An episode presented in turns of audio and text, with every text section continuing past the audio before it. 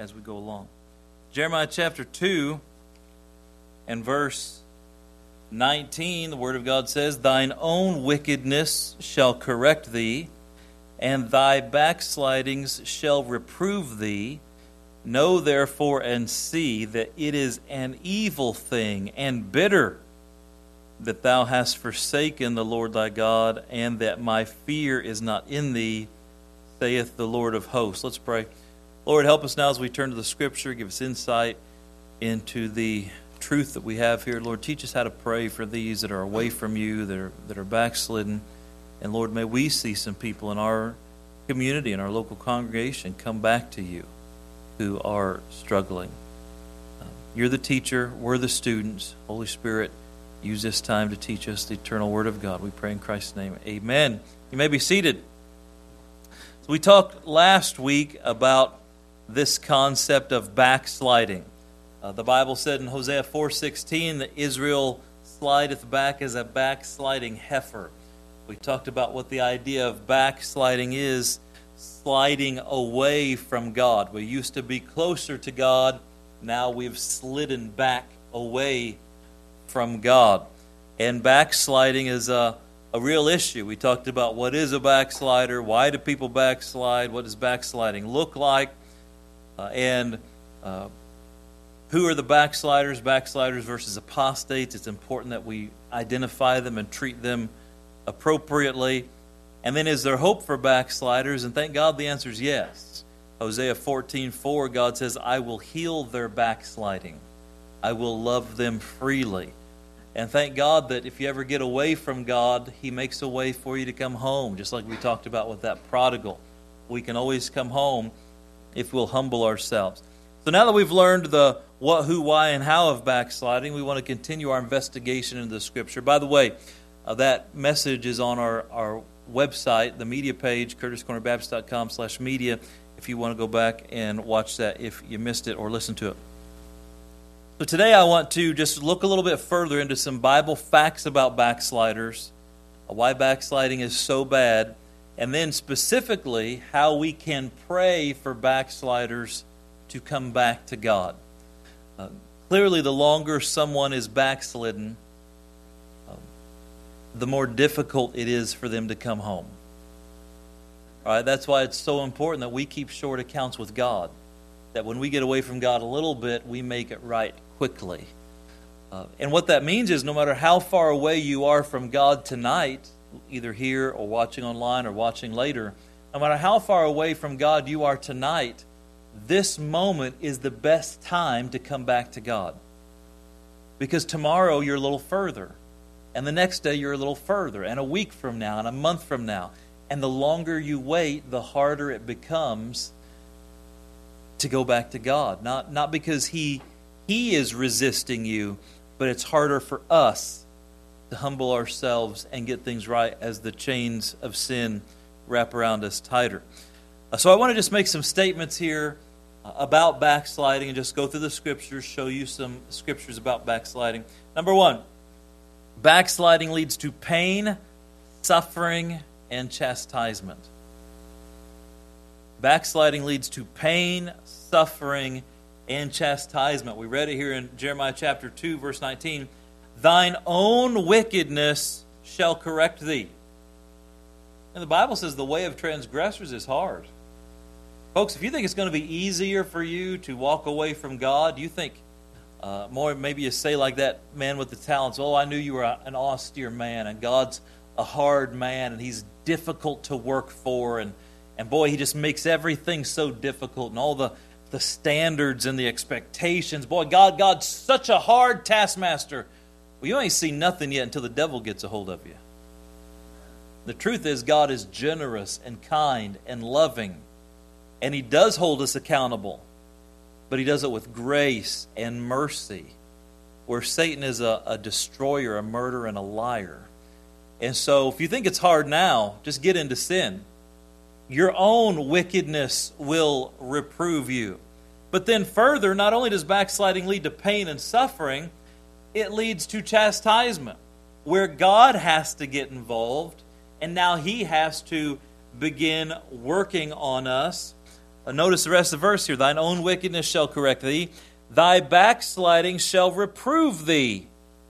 Know therefore that it is an evil thing and bitter that thou hast forsaken the Lord thy God, and that my fear is not in thee, saith the Lord of hosts. We'll talk about that in just a moment. But notice here in this verse, no good comes from drawing away from God. What feels like freedom and pleasure quickly turns to bondage and suffering. And some of us have been there, and we know it for a fact. I always worry about the young people because they know it by uh, by knowledge as far as hearing it, but sometimes they don't have the faith to believe it and make life decisions on it. You know, some people have to figure it out themselves. Just like some children, you can say, "Don't touch the candle," and they're like, "Okay." And some children, you say, "Don't touch the candle," and they just got to touch it. And after they touch it, they're like, "Oh, that's why I don't touch it." Uh, but it's always best just to believe God ahead of time, right? Just trust God. You don't. Ha- I don't have to get hit in the face with a baseball bat to know it doesn't sound like a good idea, right? Some things you should just know. But Satan's very good at his job. He's a deceiver, uh, and backsliding leads to pain, suffering, and chastisement.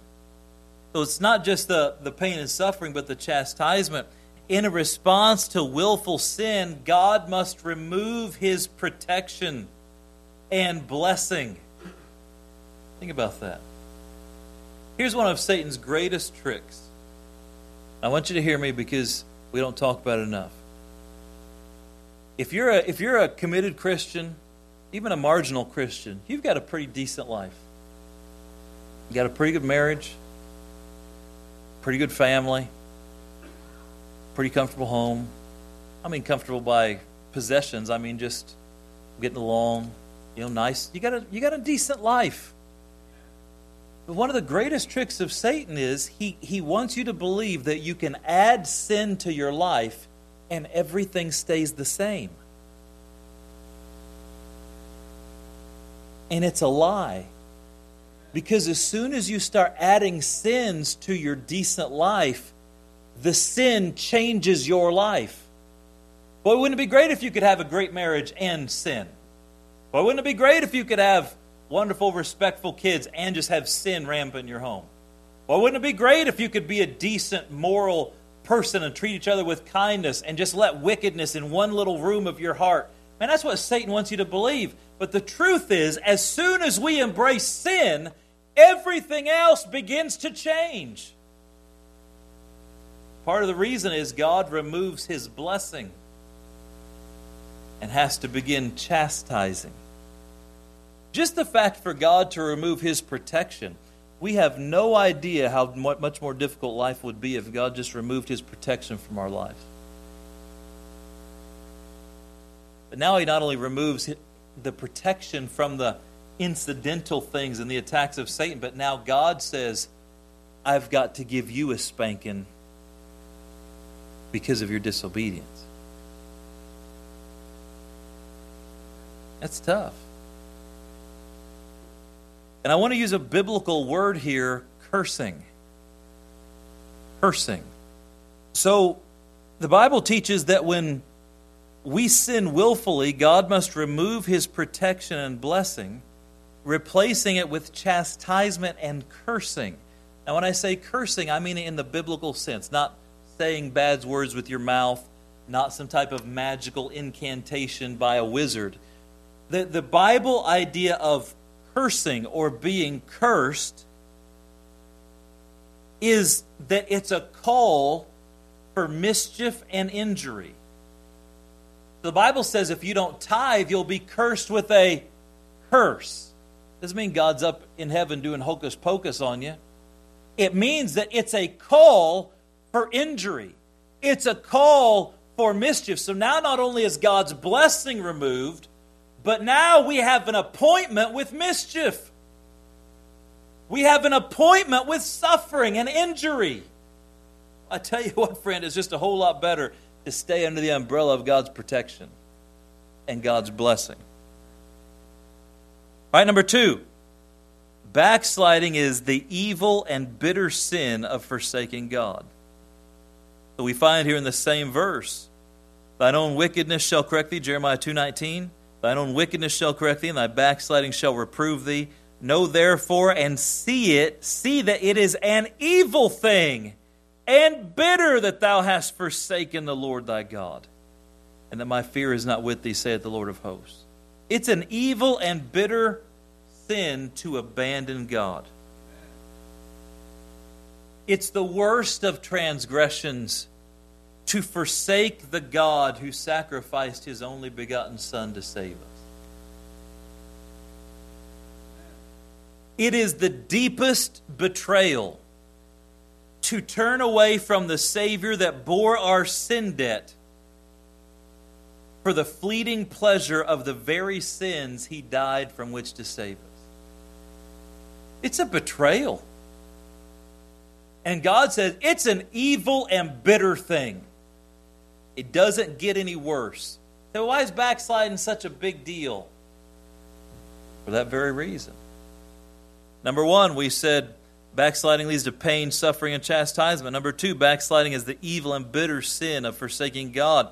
Number three, backsliding is idolatry. Look at Jeremiah chapter 3. Jeremiah chapter 3, verse 6. The Lord said also unto me in the days of Josiah the king, Hast thou seen that which backsliding Israel hath done? She has gone up upon every high mountain and under every green tree, and there hath played the harlot.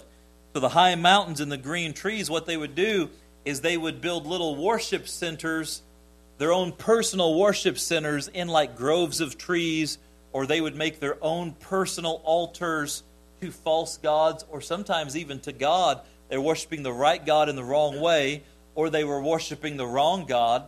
You know, the Bible says that they were supposed to go to the tabernacle, they were supposed to go later to the temple for these things.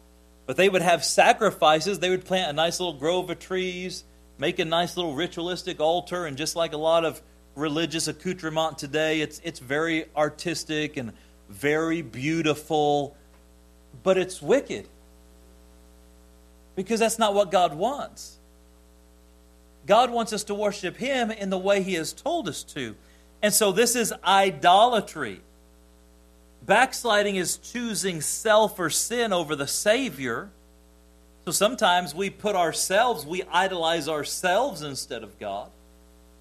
But sometimes it's removing God from the throne of your heart and replacing Him with a person, a place, a passion, or a possession. Sometimes I've literally seen people say, I want that boy more than I want God. I want that girl more than I want God.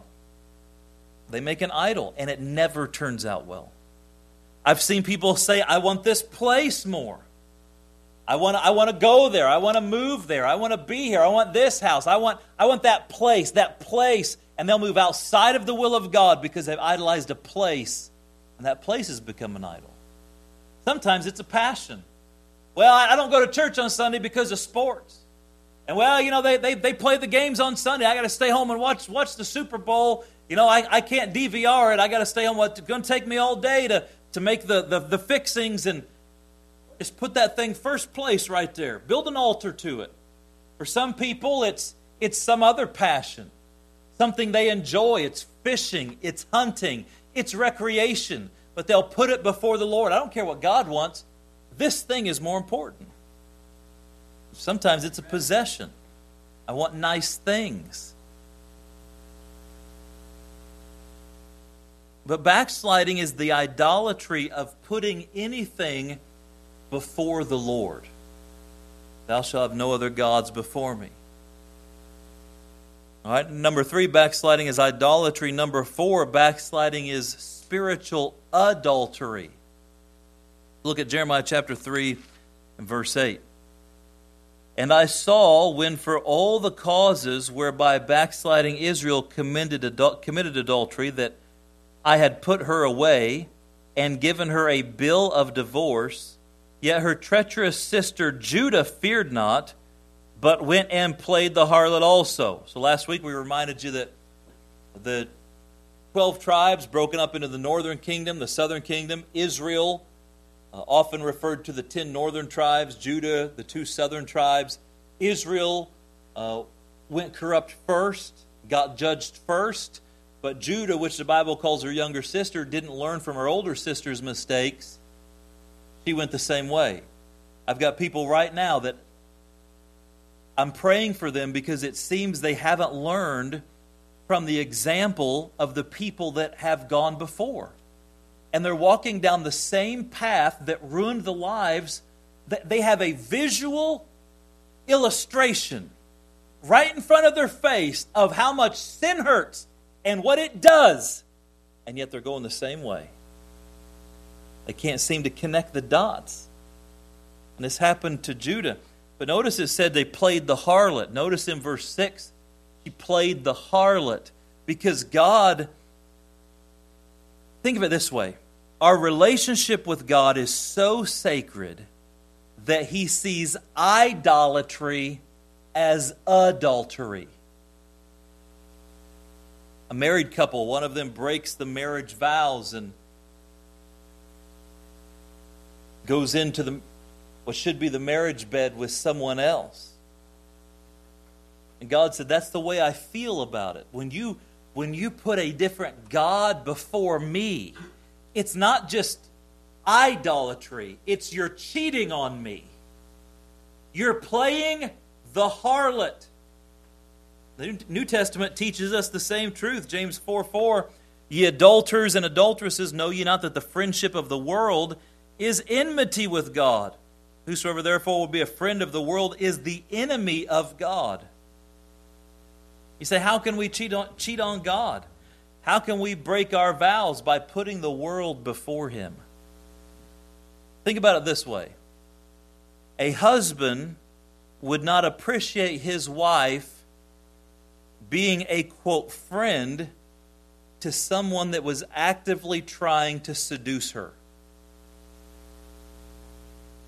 Every moment they were together, he was actively trying to seduce her and get her to break her vows. I don't know a husband that would be like, well, as long as you're just friends. And wives the same way. I don't know of a wife that would be okay with her husband being a friend to someone that was actively trying to seduce him. You've got to understand, friend, the world system is actively trying to seduce us away from Christ. It is built to lure us away from the Savior. And so God goes so far to say if you're a friend of the world, you're the enemy of God. See, God takes this backsliding stuff pretty pretty seriously. Well, I'm not that backslidden. then you don't understand the scripture. And you don't understand how a little bit leads to a lot. You know, the old saying, give the devil an inch and he'll become your ruler. So true. All right, we said number one, backsliding leads to pain, suffering, and chastisement. Number two, backsliding is the evil and bitter sin of forsaking God. Number three, backsliding is idolatry. Number four, backsliding is spiritual idolatry. Adultery. Number five, backsliders justify their sinful actions. Look at Jeremiah chapter 3 and verse 11. And the Lord said unto me, The backsliding Israel hath justified herself more than treacherous Judah. Do you notice that the backsliding Israel justified herself Backsliders always justify their sinful actions. Rarely does a backslidden Christian look at you and say, I'm backslidden. If they do, they're a lot closer to repentance. And that's the first step, because the first step of coming back to God is saying, I'm backslidden. I'm away from God. I got to get this right. But typically, backsliders, they justify themselves because it's never their fault. And matter of fact, they've got good reason. To justify oneself is giving reasons in an attempt to make your actions look righteous when wrong or to clear yourself when guilty. So backsliders give reasons to try to make their actions look right or to try to clear themselves whenever they're guilty. Backsliders say things like, I don't need to go to church to feel close to God. Which in itself may be true, but that's not the issue. You're commanded to go. And there's no room in the New Testament for any committed Christian to not be a faithful member of a local church. Backsliders, I've heard them say things like, I'm closer to God than I've ever been. As their kids are a mess, they have wrinkle lines they didn't used to have, marriage is struggling back at the bar. I'm, I'm, I'm, I'm better than I ever have. They'll say things like, My life is great. Never been better. Or maybe they'll blame things. You know, I'm, I'm really the right one, and, and that they're the wrong one. You know, that Bible's wrong. That's not what the Bible says. That's not what the Bible means. And when they can't say that's not what the Bible says because it says it, they'll say, that's not what it means. That's what it says, that's not what it means. You know, did you ever notice that the, the best theologians on what the word wine in the Bible means are alcoholics? They'll start talking about Greek words and they'll start talking about, no, the truth is you just want to justify your alcohol. You know, some of the best people that, th- that think they know the most about how God created the world are people that Tell me, well, God created marijuana. God said every herb's good. He created it all. Must be okay to smoke as much as you want. Recreational purposes, deaden your feelings. Use that to calm down your anxiety and deal with your problems instead of leaning on the Lord. And I always ask him, when did God say that, before or after the fall? And if they know the Bible, their eyes always kind of go, because they realize God said that before the fall.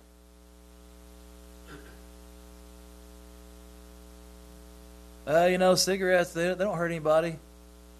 I mean, back in the 60s, you had doctors telling you that cigarettes were good for you, right? And preachers were always like, this isn't a good thing. But there, there's always a reason. They'll say things like, well, that church is legalistic. Now, that pastor's a dictator ah, God doesn't care what I do. I go to a different church now that's that's more inclusive. What does that mean? You can live however you want and not feel any conviction. But one thing you can always see in a backslider is a slide away. A slide away. Uh, preacher says you shouldn't listen to that worldly, worldly music, but I mean, I listen to this and it's okay. That one song may not be too bad. Oh, but you just keep going. You just keep going. Well, I'm just going to wear this, and nobody should. Well, if you just watch that, those clothes get tighter, skimpier, lower, higher. The one consistent about backsliding is the slide. it's a it is a slippery slope. I think a lot of backsliders think that they're going to get to a certain point and stop. Without realizing they don't get to decide where to stop. Right? Number six, backsliders can return to God. Look at Jeremiah chapter 3, verse 12. Is this helpful to you? Jeremiah chapter 3, verse 12. Go and proclaim these words toward the north and say, Return, thou backsliding Israel, saith the Lord, and I will not cause mine anger to fall upon you, for I am merciful, saith the Lord, and I will not keep my anger forever. Only acknowledge thine iniquity, that thou hast transgressed against the Lord thy God, and hast scattered thy ways to the strangers under every green tree, and ye have not obeyed my voice, saith the Lord. Turn, O backsliding children, saith the Lord. For I am married unto you, and will take you one of a city and two of a family, and I will bring you to Zion. And I will give you pastors according to mine heart, which shall feed you with knowledge and understanding. Verse 22 Return, ye backsliding children, I will heal your backslidings. See, backsliders can always return to God, but the longer they're away, the harder it is. And you know, there's only one way to ever come back to God, and that is by repentance and confession and forsaking. Repentance just changing your mind. You know what? I was wrong. That was sin. And you know what? It wasn't those people's fault. It was my fault. And maybe they even did wrong, but I didn't have to do wrong. And I, I often tell people that if you take the blame, God removes the guilt. But if you're trying to pass the blame, the guilt and shame stays on you. You got to stop blaming everybody. And We are responsible for us. And the first step to coming back to God is to say, I'm away from God. I'm backslidden some. Maybe people can see it, maybe people can't, but I know in my heart I'm not where I ought to be. But thankfully, God can heal our backslidings. Let me show you Jeremiah chapter 8.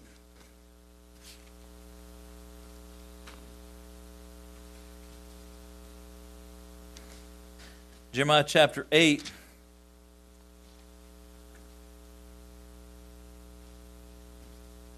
In verse 5, why then is this people of Jerusalem slidden back by a perpetual backsliding? They hold fast deceit, they refuse to return. No believer is compelled to stay backslidden. As we've learned here tonight, God always makes a way of restoration for any backslider that wants to come home. If they're willing to confess their sin, forsake their sin, return to humble obedience, there's always a way to come home. But why is it some people don't come home?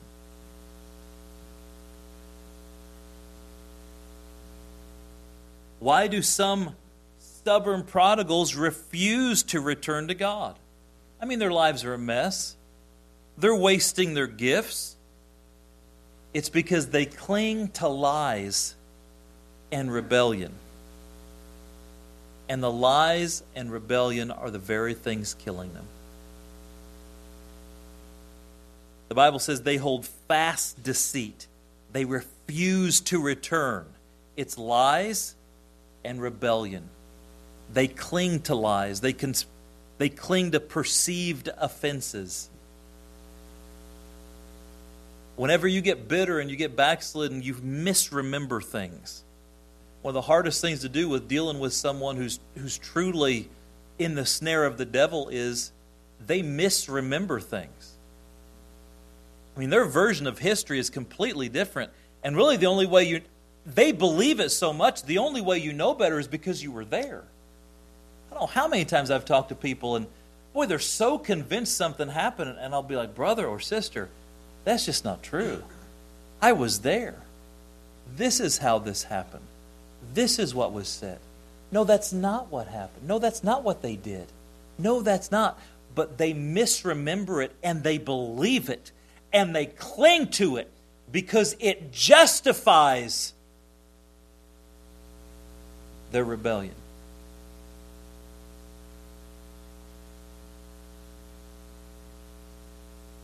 So, what do we do? How can we pray for these people to turn to God? We won't take time tonight. Galatians 6 1 says, Brethren, if a man be overtaken in a fault, ye which are spiritual, restore such an one to a spirit of meekness, considering thyself, lest thou also be tempted. So faithful Christians should seek to restore backslidden Christians. But we got to do it in such a way that we're not going to be tempted to follow suit. James 5 19 and 20 also gives some information about that so the, the answer is what do you do when someone won't listen to you? What do you do if someone won't listen to reason? They won't listen to, to please? Uh, what do you do when someone won't turn back? Maybe they're hardened, maybe they're right there, but they just, something's holding them back. What do we do? And the answer is we pray for them. Sometimes the only thing you can do is pray for them.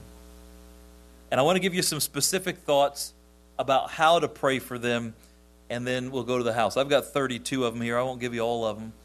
Uh, we'll, we'll put this into to print later, but these are specific prayer requests that you can go to this thing and say, I've got somebody that, that is away from God, somebody that's backslidden, and I want them to come home. I don't know how to pray for them. What can I do? Let's see how many we can get through in the next couple minutes. Pray that backsliders would sense the relentless conviction of the Holy Spirit. So, oftentimes, backsliders have hardened their heart, they've quenched the Spirit, they have uh, grieved the Spirit. The Spirit's not working in their lives, they've seared their conscience. But one thing we pray is for the Holy Spirit to convict them relentlessly. I mean, relentlessly. In such a way that even a grieved and quenched uh, spirit and a calloused heart can't deny that God's moving. Remember, God will never make anybody do anything, but He can convict them in a way that they can't deny. So that's what we're asking for. That they would sense the relentless conviction of the Holy Spirit. They wouldn't be able to block it out. They wouldn't be able to ignore it. They wouldn't be able to drown it out with more music, more booze, more drugs, uh, more, uh, more sin. They have to pay attention to it. So this is what we're praying for. And number two, of course, that they would respond to God's chastisement. We want them to sense conviction and respond to God's chastisement, to turn back to God. But we keep praying. Number three, we realize we want them to realize the wickedness of their sin. Ah, there's nothing wrong with that. How many times you heard somebody say that? Ah, nothing wrong with that. They need to realize it's it's wicked. It's sinful. Number three, they need to understand how their sin is hurting others. I've got a few people in my heart and mind right now. Their children are desperately suffering because of the unwillingness of the parents to do what God wants them to do. And my fear is it's only the beginning.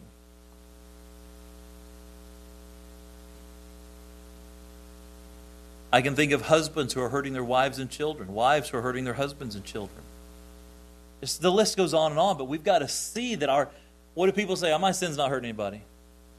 No, it is. Number five, humble themselves before God. Humility is what's necessary. Number six, to let go of their bitterness. You know, most backslidden people have grabbed onto some offense, perhaps real or perhaps perceived, but they've, they've clung to some offense and they've chosen to be bitter and they're blaming that person or that circumstance for all their decisions. Well, know that one thing, that one word, that one conversation, that one action is not the cause of years of bad decisions. At some point, you have to say, I'm in control here. I've got agency. I can make some decisions and turn to God. But oftentimes they hold on to their bitterness. Number seven, we pray for them to cease from their stubbornness. Sometimes people don't even know why they won't turn to God. It's, they're just in stubbornness. Number eight, to recognize the evil of forsaking God and all his blessings. Number nine, to see through the devil's lies. Number 10, to renounce their idols and put God first again. Number 11, to sense the betrayal of spiritual adultery, to sense the betrayal of what they're doing to God. Number 12, to stop justifying their sin.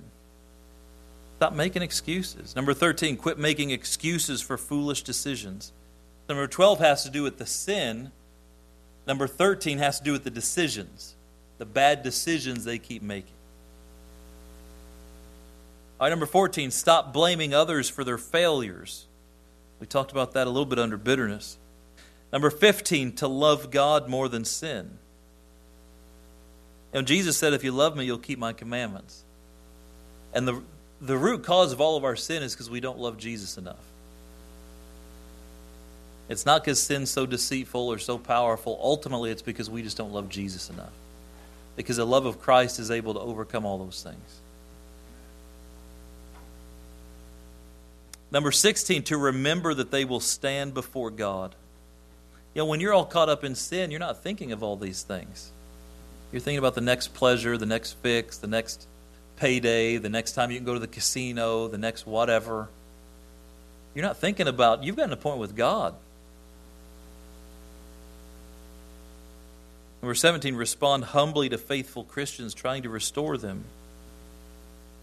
Number 18, to see that there is hope and forgiveness and healing if they turn back to God. So we've got a lot more of those specifically.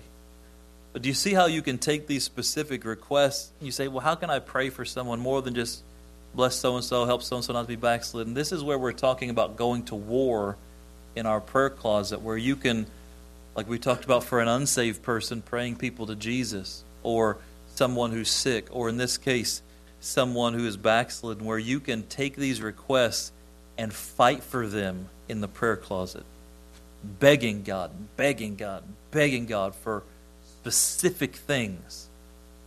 And this is how the Bible teaches us how to pray for others. I hope that's a blessing to you.